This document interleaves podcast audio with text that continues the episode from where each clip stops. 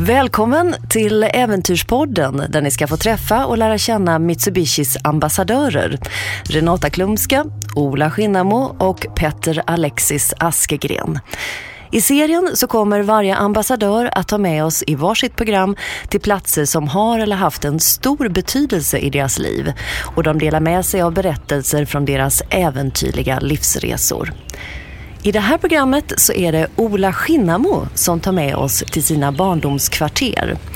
Ola är en av Sveriges främsta äventyrare som var första svensk att nå både Nord- och Sydpolen på skidor. Han har gjort en rad äventyr i kända upptäcktsresandes fotspår, har ständigt nya projekt på gång och är även en flitigt anlitad föredragshållare. Hur har du det med städningen i bilen? Ja, men min bil brukar vara helt okej. Okay. Tills den inte är det längre. Men du, du har ju bott, vad är det nu, 20 år eller något i Stockholm? 20 år ja, på baksidan av Svea rike. Men nu är vi på framsidan. Ja, för att när du skulle välja plats vart du vill ta med oss någonstans så valde du eh, Göteborg eller Utby där vi är nu. Varför, hur kommer det sig? Nej, men det var här allting började. Det var här jag växte upp och det var härifrån jag eh, stack ut på mina små äventyr. Så det är ju... Eh, det är inte så ofta jag är här igen. Så att det var lite kul tycker jag. Mm. Vad ska du ta oss idag då? Vi får se om vi kommer dit. De har byggt om en del här sedan jag var här sist. Den stora vägen som man tyckte var stor. Nu var den, blir den bara enfilig här när man åker bakom en buss. Eh, men det här var eh, där jag växte upp så att jag tänkte svänga förbi mitt barndomshem på Valborgsmässogatan. Det var himla länge sedan jag såg det. Och eh, en anledning kanske att jag är en jäkel på att eh, ta mig till fots både hit och dit och här och tvärs. Det är väl för att jag eh, gick till skolan. Eh, jag gick ungefär 2-3 kilometer eh, enkel väg till skolan. Så det var väl en bra start. Så jag tänkte att vi skulle ta oss upp till eh, klättermäckat i Sverige, eh, Utbybergen men framförallt eh, Fjällbänga då som, eh, som jag genade över när jag skulle gå till skolan. Och det var också där jag växte upp med min mamma som mulletant. Då var vi på Fjällbänga när jag var liten. Ja, just det. Dina föräldrar, du brukar beskriva din mamma som mulletant och din pappa som, vad är det, Hurtig Norrman. Ja. Hurtig Norrman. Berätta lite om, om dina föräldrar. Ja, men vi växte upp här. Farsan eh, jobbade på Volvo och mamma var hemmamamma först. Och, och vi hade dag, var dagmamma. Eh, så att... Eh, nej, men det var väl en eh, trygg och stabil barndom. Det ser så, ju extremt idylliskt ut här. Ja, men de här små husen här, de är ju jättefina. Men det är faktiskt precis här. Nu är vi framme. Det, det, det, var inte så långt jag gick till skolan, känns det som, för man åker ju fort. Men, eh, men... Eh, det här är alltså en eh, villa. Det är den villan som ligger precis vid vägen här. Vi kan svänga in här, eller? Yes. Nej, men de var... De här... De fick ju mark nu vet jag inte riktigt hur det funkade, men, men de här eh, husen eh, byggdes ju av de som flyttade hit. Så att eh, alla som eh, skulle... Jag tror det var via svenska, eh, eller SKF då, Svenska Kullagerfabriken. Så att eh, de grävde ut grunderna i den här Göteborgsleran och sen så eh, byggde de husen och så bodde de där. Så den här lilla gatan som jag växte upp på, här är vi på väg upp till eh, Snälla farbrorn. Han bodde längst upp på gatan. Så Snälla farbrorn, eh, han brukade jag hänga med. För när jag väl växte upp här själv så var det inga barn på den här gatan. Eh, så att han var en man med fantastiskt gröna fingrar. Så jag ville ju egentligen inte bli äventyrare när jag var liten, utan jag ville bli trädgårdsmästare kommer ihåg att min största fan, eller jag var eh, största fan av Linnea Plantera, den här boken som, eh, som fanns att läsa då. Den finns väl säkert kvar. Och eh, snälla farbrorn då, han hade bin och han odlade massa grejer och, och hade vindruvor och apelsinträd. Här på gatan alltså? I sin trädgård? Ja, längst upp här på gatan. Jaha. I växthus. Så att eh, det var här det började. Hur var det som liten grabb då? Jag var nog som alla andra grabbar. Eh, faktiskt. Eh, ja, det är ju som när man tittar på sina egna barn och funderar på hur man var själv. När man tycker att de eh, är lite dåliga på att lyssna. Okej, okay, hade Men, du mycket spring i benen eller? Ja, det hade jag ju verkligen. Och det kan jag väl känna igen mig i mina egna barn också. De gillar också att röra på sig. Så att... Eh, ja, helt klart.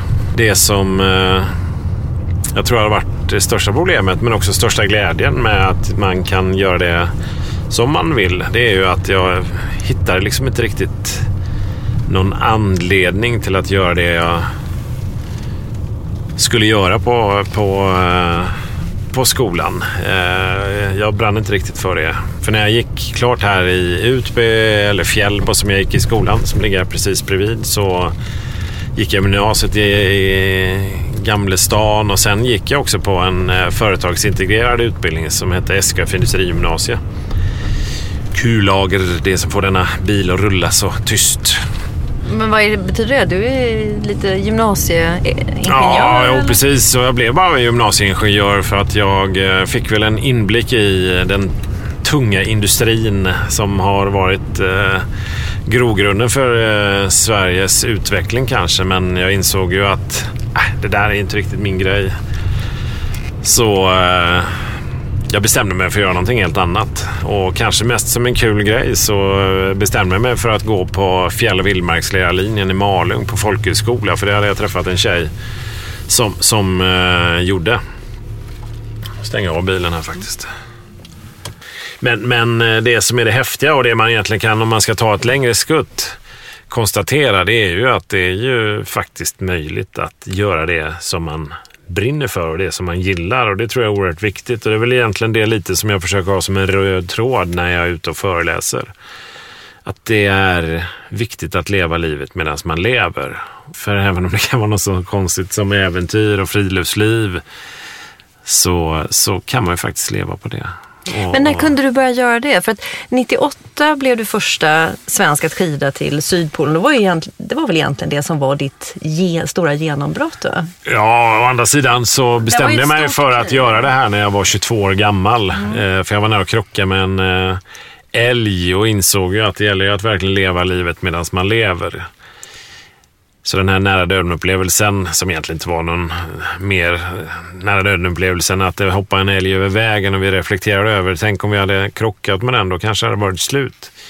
Men det fick mig att inse att det gäller som sagt att leva livet medan man lever. Och det kan man ju bevisligen göra på olika sätt och vis. Men jag och min kompis Fredrik som satt där i bilen och, och började fundera på vad vi skulle göra. Det var väl egentligen bara en slump, men det var en, en, en knäpp idé när vi tittar på världskartan och konstaterar tänk om vi skulle skida till Sydpolen. Och det lät ju som världens coolaste idé, men eh, sen insåg vi också, inte minst jag, att det där på sätt och vis kanske var lite orealistiskt med tanke på att det är 1200 kilometer i världens längsta uppförsbacke i och med att Sydpolen ligger på 2800 meters höjd. Men då blev man ju lite nyfiken.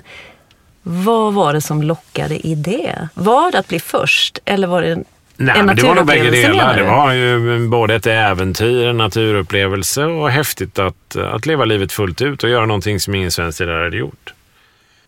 Hur lång tid tog det? Vi insåg ju att ja, det alltså tog från att du bestämde att det...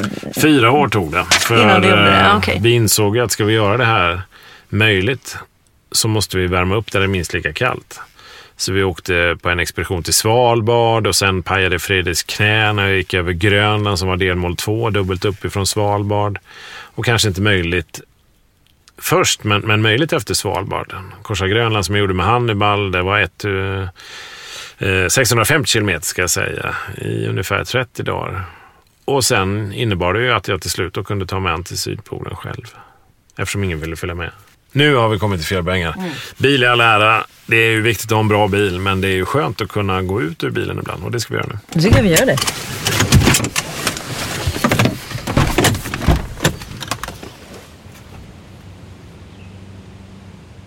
Vi kan gå upp till Mullerstenen faktiskt. Ja. Det var ju världens största sten tyckte man när man var liten. Och var har vi den någonstans här då? Är du trött redan eller? Jag har gått jag, 20 meter Kan jag stötta mig lite mot dig? Men du, medan vi är på väg mot Mullerstenen så tänkte jag vi skulle avsluta eh, snacket här kring eh, Sydpolen. Då realiserar du det till slut. Hur var det då när du genomför detta omöjliga projekt som ja, men Det häftiga var ju att jag, eh, om jag ser tillbaka på det idag, jag menar det var ju eh, tufft och jobbigt och bevisligen kallt. Och jag läste om sådana som hade gjort det här tidigare innan jag gav mig iväg själv och då insåg jag ju att det där skulle ju vara tufft och jobbigt. För det var fyra som hade gjort det innan jag gjorde det. Ingen från Sverige och det var kanske bra att hänga upp det på sponsormässigt men eh, det var tre stora starka män som allihopa beskrev hur fruktansvärt tufft och jobbigt det var. Rent ut sagt miserabelt.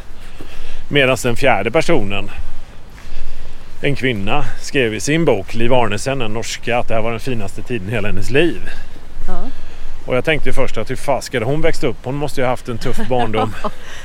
men, eh, men det är väl det jag också är gladast över när jag ser tillbaka på både Sydpol och sådana saker som jag gjort därefter. Att jag har, trots att det har varit kanske jobbigaste och tuffaste jag gjort i hela mitt liv, ändå haft det bra. Och kunnat eh, njuta av, av det fina som finns i de flesta situationer. Och även där.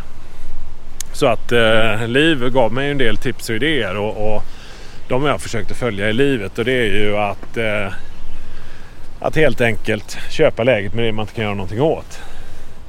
För i Göteborg, även en dag som denna, så är det ju lätt hänt att, att det kan kännas lite ruggigt. Även om somrarna kan vara fina så, så bländar. Ibland så är det i alla fall så att det regnar på tvären. Men det blir inte soligare bara för att man gnäller över att det regnar. Gnäller man så går det inte bara ut över sig själv utan andra. Och framförallt den här uppförsbacken då, om man såg till det som gubbarna hade gått och gnällt på. Det gjorde inte att det lutade mindre utan det blev snarare en vägg. Men hur var det, och det... du och Liv hanterade det då? För Nej men det var att acceptera det man inte kan göra någonting åt. Ja. Köpa läget. Och istället lägga energin på det man kan förfina, förbättra och optimera. Och anledningen till att jag är Sveriges äventyrare nummer ett det är ju först och främst för att jag är oerhört ödmjuk. Ja det. och sen det och det är väl kanske det som driver mig att, att göra det man har gjort men göra det lite, lite bättre. Men, men, men sist de andra då, tre delarna ja. då? Ja, det var tvåan där nu. Häng på nu. Okej, gör det lite bättre. Köpa läget. Köpa läget. Nej, lyssna nu. Ja, förlåt. En gång till då. Ge mig en chans till. Yes. yes. Så de tre bitarna är köpa läget med det man inte kan göra någonting åt. Förfina, förbättra, optimera det man kan påverka. För det är ju ärligt talat mycket man kan eh, skruva på. Och det är det jag tycker är roligt och det är det som driver mig. Och sist men inte minst eh, att eh, vara lösningsorienterad. Och det tror jag är A och O om man ska kunna göra det man gör och, och lyckas i längden. För det kan ju vara ett problem som är stort som till exempel när Göran Kropp och jag skulle skida till Nordpolen. Då hade vi ju Ja, det var ju buller och bång för Göran var ju den stora äventyraren och känd och, och det var ju löpsedlar och, och ettan och, och, mitten innan vi ens hade kommit iväg om vad vi skulle göra. Och ingen hade ju tagit sig till Nordpolen tidigare så det är klart det var stå hej. Men när då vi väl där ute efter bara fem mil hade pajat pulkerna som hade kostat 25 000 kronor styck. Mm. Och hela projektet var ju miljontals kronor. Eh, ja, det kändes ju inte så kul. Inte för någon av oss. Så om man ser till eh, förutsättningarna att lyckas att ta sig till Nordpolen så är det en expedition på fyra som klarar av det. Men eh, vi bestämde oss för att fasken, det här måste vi försöka lösa. Vi ska inte misslyckas. Så vi lyckades mot alla odds att laga pulkorna. Sen blev det som det blev och Göran var tvungen att avbryta i och med att han förfrös tummen några veckor senare. Men, men ja, det är en annan historia. Mm. Du blir ju första svensk att nå båda polerna faktiskt på, på skidor. Yes. Och sen efter det så har du valt att resa i andra upptäcktsresandes fotspår. Vad, vad är det som lockar med det?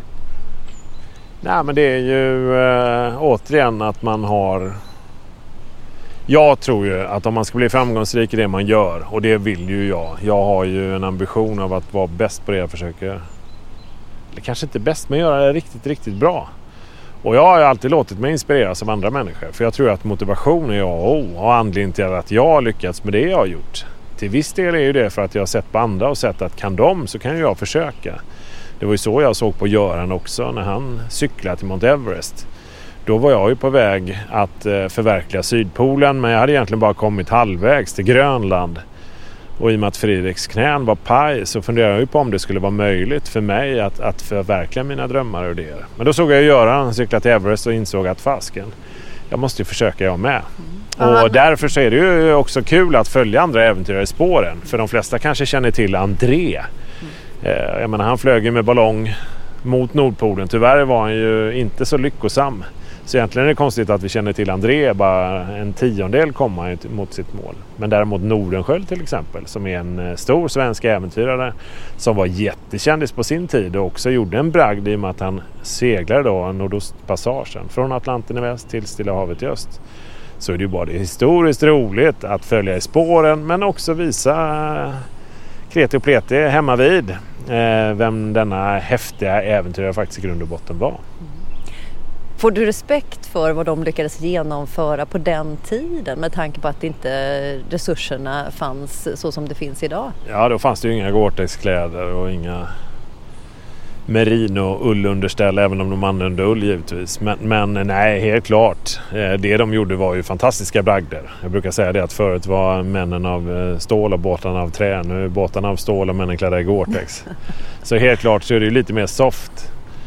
Fast eh, det var ju för mig en jätteutmaning och kanske inte hade varit möjligt för hundra år sedan att skida då själv till Sydpolen. Så att det är på olika sätt. Det är också att hitta äventyret i vardagen. Och idag så är det väl så att jag kanske inte är så banbrytande med att göra saker och ting som folk inte tidigare har gjort. Men, men också att man, att man skruvar på det och hittar utmaningar på olika sätt. Men du, i, idag så jobbar du eh, kanske framför allt med ditt företag Expeditionsresor och ta med andra vanliga människor, dödliga som, som jag till exempel, på äventyr. Är det för alla? Ni åker till Kilimanjaro och till Svalbard och sådär eller? Nej, för alla är det väl inte, men det är för de som vill.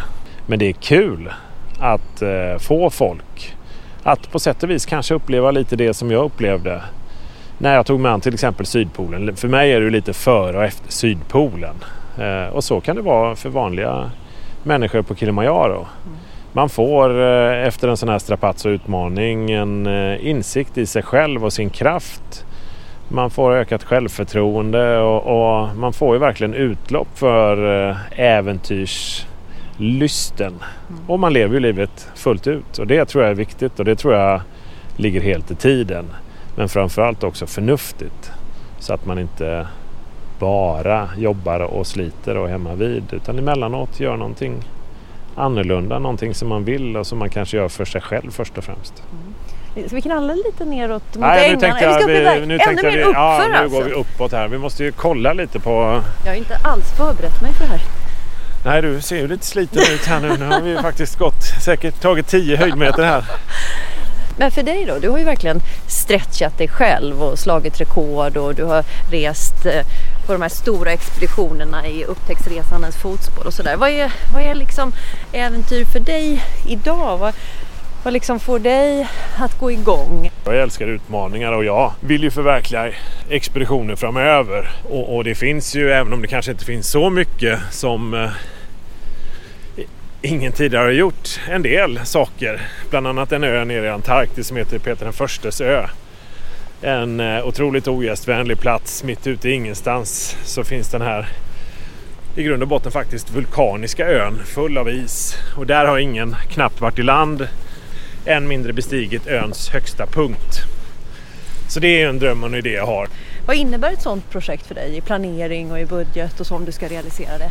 Ja, egentligen var tanken att vi redan skulle ha realiserat det egentligen faktiskt. Men, men eh, ja, Eh, ekonomin fick vi inte riktigt ihop alla tillstånd så vi får jobba på det lite till. Okay. Men det ligger där? Det ligger där. Vi vill dit? Det skulle vara himla häftigt. Mm. Att få sätta foten där ingen tidigare har varit någonsin. Det hade ju varit coolt.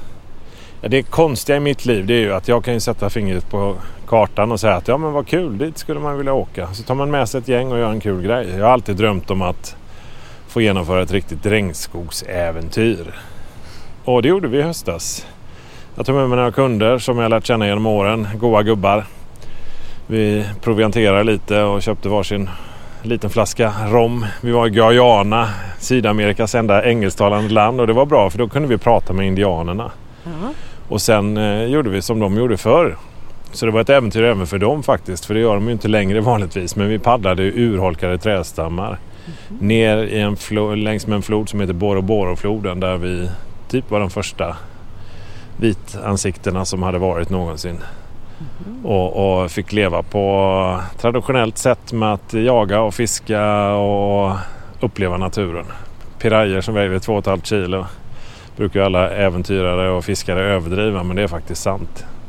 Giftiga ormar och spindlar och bullet ants som man mer eller mindre svimmar av om man blir biten på. Det är ju skönt att man slipper det här hemma vid när man står i mer eller mindre en myrstig här nu och pratar med dig.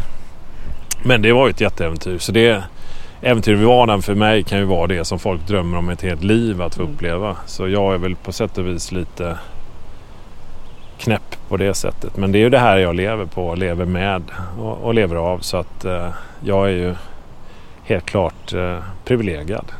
Men du har ju sett och faktiskt nästan också upptäckt fantastiska platser. Vad är, vad är, vad är det liksom coolaste du har varit med om skulle du säga?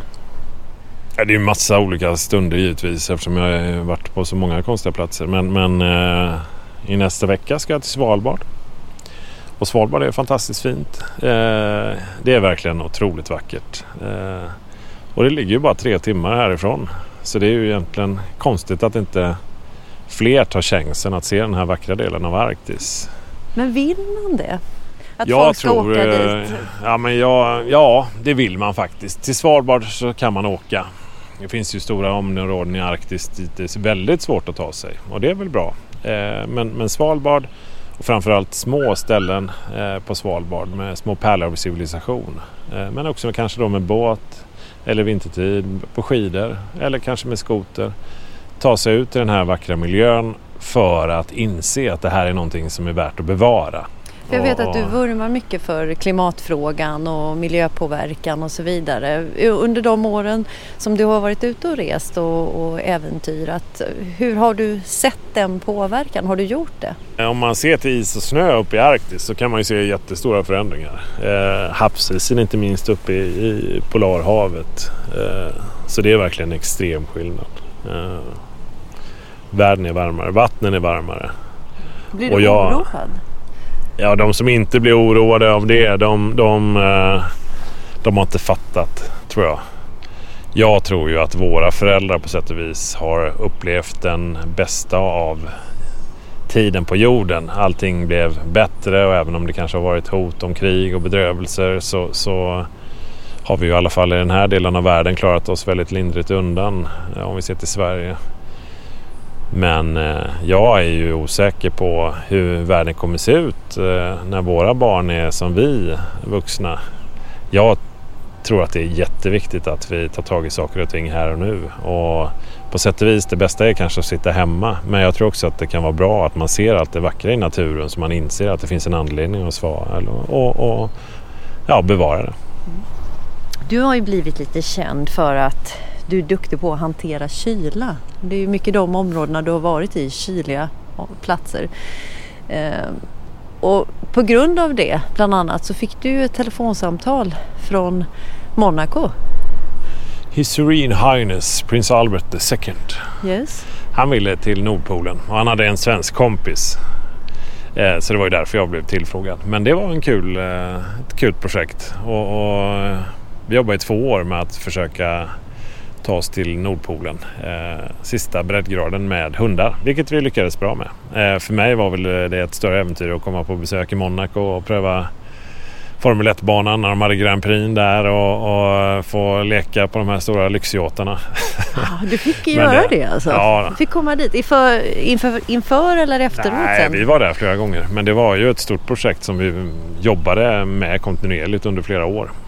Men hur var det var då? Att göra liksom äventyr med en kunglighet? Var det mycket att ta hänsyn till? Eller? Det var första Head of State på Nordpolen så att eh, när vi hade en stor presskonferens nere i Monaco innan vi åkte iväg så frågade folk eh, hur, hur jag kände ansvaret som expeditionsledare att ta hand om Head of State. Och, eh, ja, det var väl lika mycket ansvar som att ta hand om någon annan egentligen. För alla är vi ju människor i grund och botten och så även Albert. Han var ju dessutom en himla skön eh, och är en himla skön människa. Eh, en glad lax som gillar att ha kul och leva livet medan han levde. Eh, så att nej, det var roligt. Det var ju cirkus nere i Monaco. Och det är som att gå på tivoli ungefär. Ingenting man saknar men, men kul att ha prövat. Ja men du var inte nervös för det ansvaret som du fick på dig utan Nej, men jag menar det är ju Nordpolen är ingen... eh, Det är inte bara bara. Det är, kan vara farligt. Isen som rör på sig och isbjörnar eh, som kan vilja äta upp dig. Så att eh, säkerheten är ju alltid viktig. Men, eh, Var han menar- förberedd för det då? Var han tränad? vi förberedde oss Mm. för det tillsammans. Det var eh, sex personer på isen. Eh, så körde hundspann och jag skatade före mestadels och, och rekade vägen. Så att eh, nej, det var ett roligt projekt. Det är ju inga små projekt. Vi pratar om vissa har du varit uppe och nosat på en 10 miljoner i budget som du nämnde i första programmet. Eh, projektledare, är det det framför allt som du är också? För äventyret är ju bara en liten del. Hur mycket Ja, är det liksom äventyret runt är ju en stor del men, men eh, den fysiska biten är kanske bara allt är ett äventyr. Det är Mm. samma som det är ett äventyr att driva ett bolag och utveckla det och vara entreprenör. Men, men, eh, nej, men projektledning är väl viktigt och där kan man ju alltid bli bättre. Inte minst när det gäller att leda ett, ett team. Eh, Men det är Så det är många det är kul. förväntningar som ska... Alltså det är kundernas förväntningar, det är sponsorers förväntningar, det är pengar, det är... Och allt runt omkring med, med logistik och äventyr och förberedelser och sådär. Känner du liksom, hanterar du det här lätt? Sover du gott om nätterna eller kan du även du bli pressad? Nej, men det är klart att man kan vara pressad ibland, men sover gott gör jag alltid. Eh, man ska kanske vara funtad på ett speciellt sätt. Eh, och är man funtad på ett speciellt sätt så är det ju ett äventyr att ta sig an stora utmaningar och någonting som kan vara glädjefyllt. Och tycker man inte det utan snarare tycker att det är bara tufft och jobbigt då, då är det väl bättre att bli anställd och ha en trygghet i det. Men gör jag ingenting så, så tjänar jag ingenting och det är ganska skönt också. Jag vet att det är upp till mig själv. Men idag är det halva sanningen i och med att man är ett team på heltid som jobbar tillsammans och gör någonting bra ihop. Och det är ju också en betydligt större glädje. Så att, eh, men sover gott det gör jag alltid. Men du när du säger funtad på ett speciellt sätt. För det där har man ju eh, funderat på ibland. Eh, vi var inne på det lite i första programmet också. Det här med att eh, inget är omöjligt och att ett nej eh, ser man nästan som en trigger istället. Hur skulle du säga liksom? Vad är det som gör dina styrkor? Vad är det som gör att du har tagit dig dit och har gjort som kanske inte andra ens skulle fundera på att göra? Ja, det kan man ju fråga sig. Alla undrar vad det är som är ens drivkraft. Men, men eh, jag brukar säga så. Det är väl att leva livet medan man lever. Och, och sen kan jag själv fundera på det emellanåt. Och jag är inte helt säker på att, har, att någon har svaret, inte minst jag. Men, men eh, jag drivs ju av att, att utvecklas och att, eh, att jobba med sånt som jag tycker är spännande och utvecklande och ta med ut andra människor på sitt livs äventyr. Det är en lika stor eh, tillfredsställelse för min del. Ska vi gå tillbaka till bilen? Nu går vi tillbaka till bilen. Nu vinschar vi oss ner igen.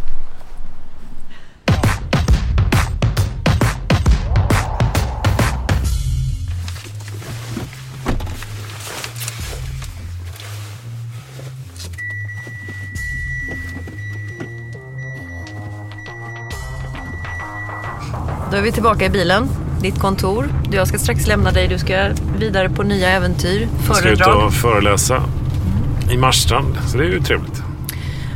Men du, Ola. Det är vad jag förstår, det är äventyr. Du kommer köra äventyr hela livet in i kaklet. Eller blir det ett yrkesbyte här nu? I Jag ska bli 50. bagare istället. surdegsbröd. Min morfar var väldigt, väldigt duktig på Han hade konditori. Helmers massariner. Det var många som körde långa omvägar för att äta i Die. Så det kanske man skulle bli. Nej, jag är tror det att jag... som har byggt denna äventyrskropp? Ja, nej, det är skillnad mot pasta carbonara. Men en äventyr ska vara stark, glad och lite fet. Så att det är bra att ha lite extra. Men du, hur skulle du vilja bli ihågkommen? Ja, det har jag inga ambitioner av att bli, men, men jag hade ju tyckt, och det vet jag ju också, att jag har kunnat bidra med att inspirera andra människor att göra det de vill. Och det är också det som är kul med det jobbet jag har idag, utöver att vara egen äventyrare, att, att ta ut andra på äventyr och förverkliga deras drömmar och idéer. Så uh, hågkommen eller inte, men, men eh, att vara en eh, inspiratör till att eh, leva livet medan man lever. Det är ju någonting som jag tycker är härligt att kunna vara. Och det har du absolut inspirerat till idag och tagit med mig på ett äventyr. Tack så mycket för att jag fick eh, se dina hoods. Ja, tack så mycket. Kul att du var på. Nästa gång kör vi lite hårdare tror jag. ja, det är bra. Får jag ta med mig ett klättrep. ja, det är gott. Kör försiktigt nu. Tack så mycket. I nästa program så ska vi få träffa Renata Klumska. Superäventyrare som är känd långt utanför Sverige för sina prestigefyllda expeditioner. Men vi ska få följa med till den plats där hon hämtar kraft, energi och laddar batterierna.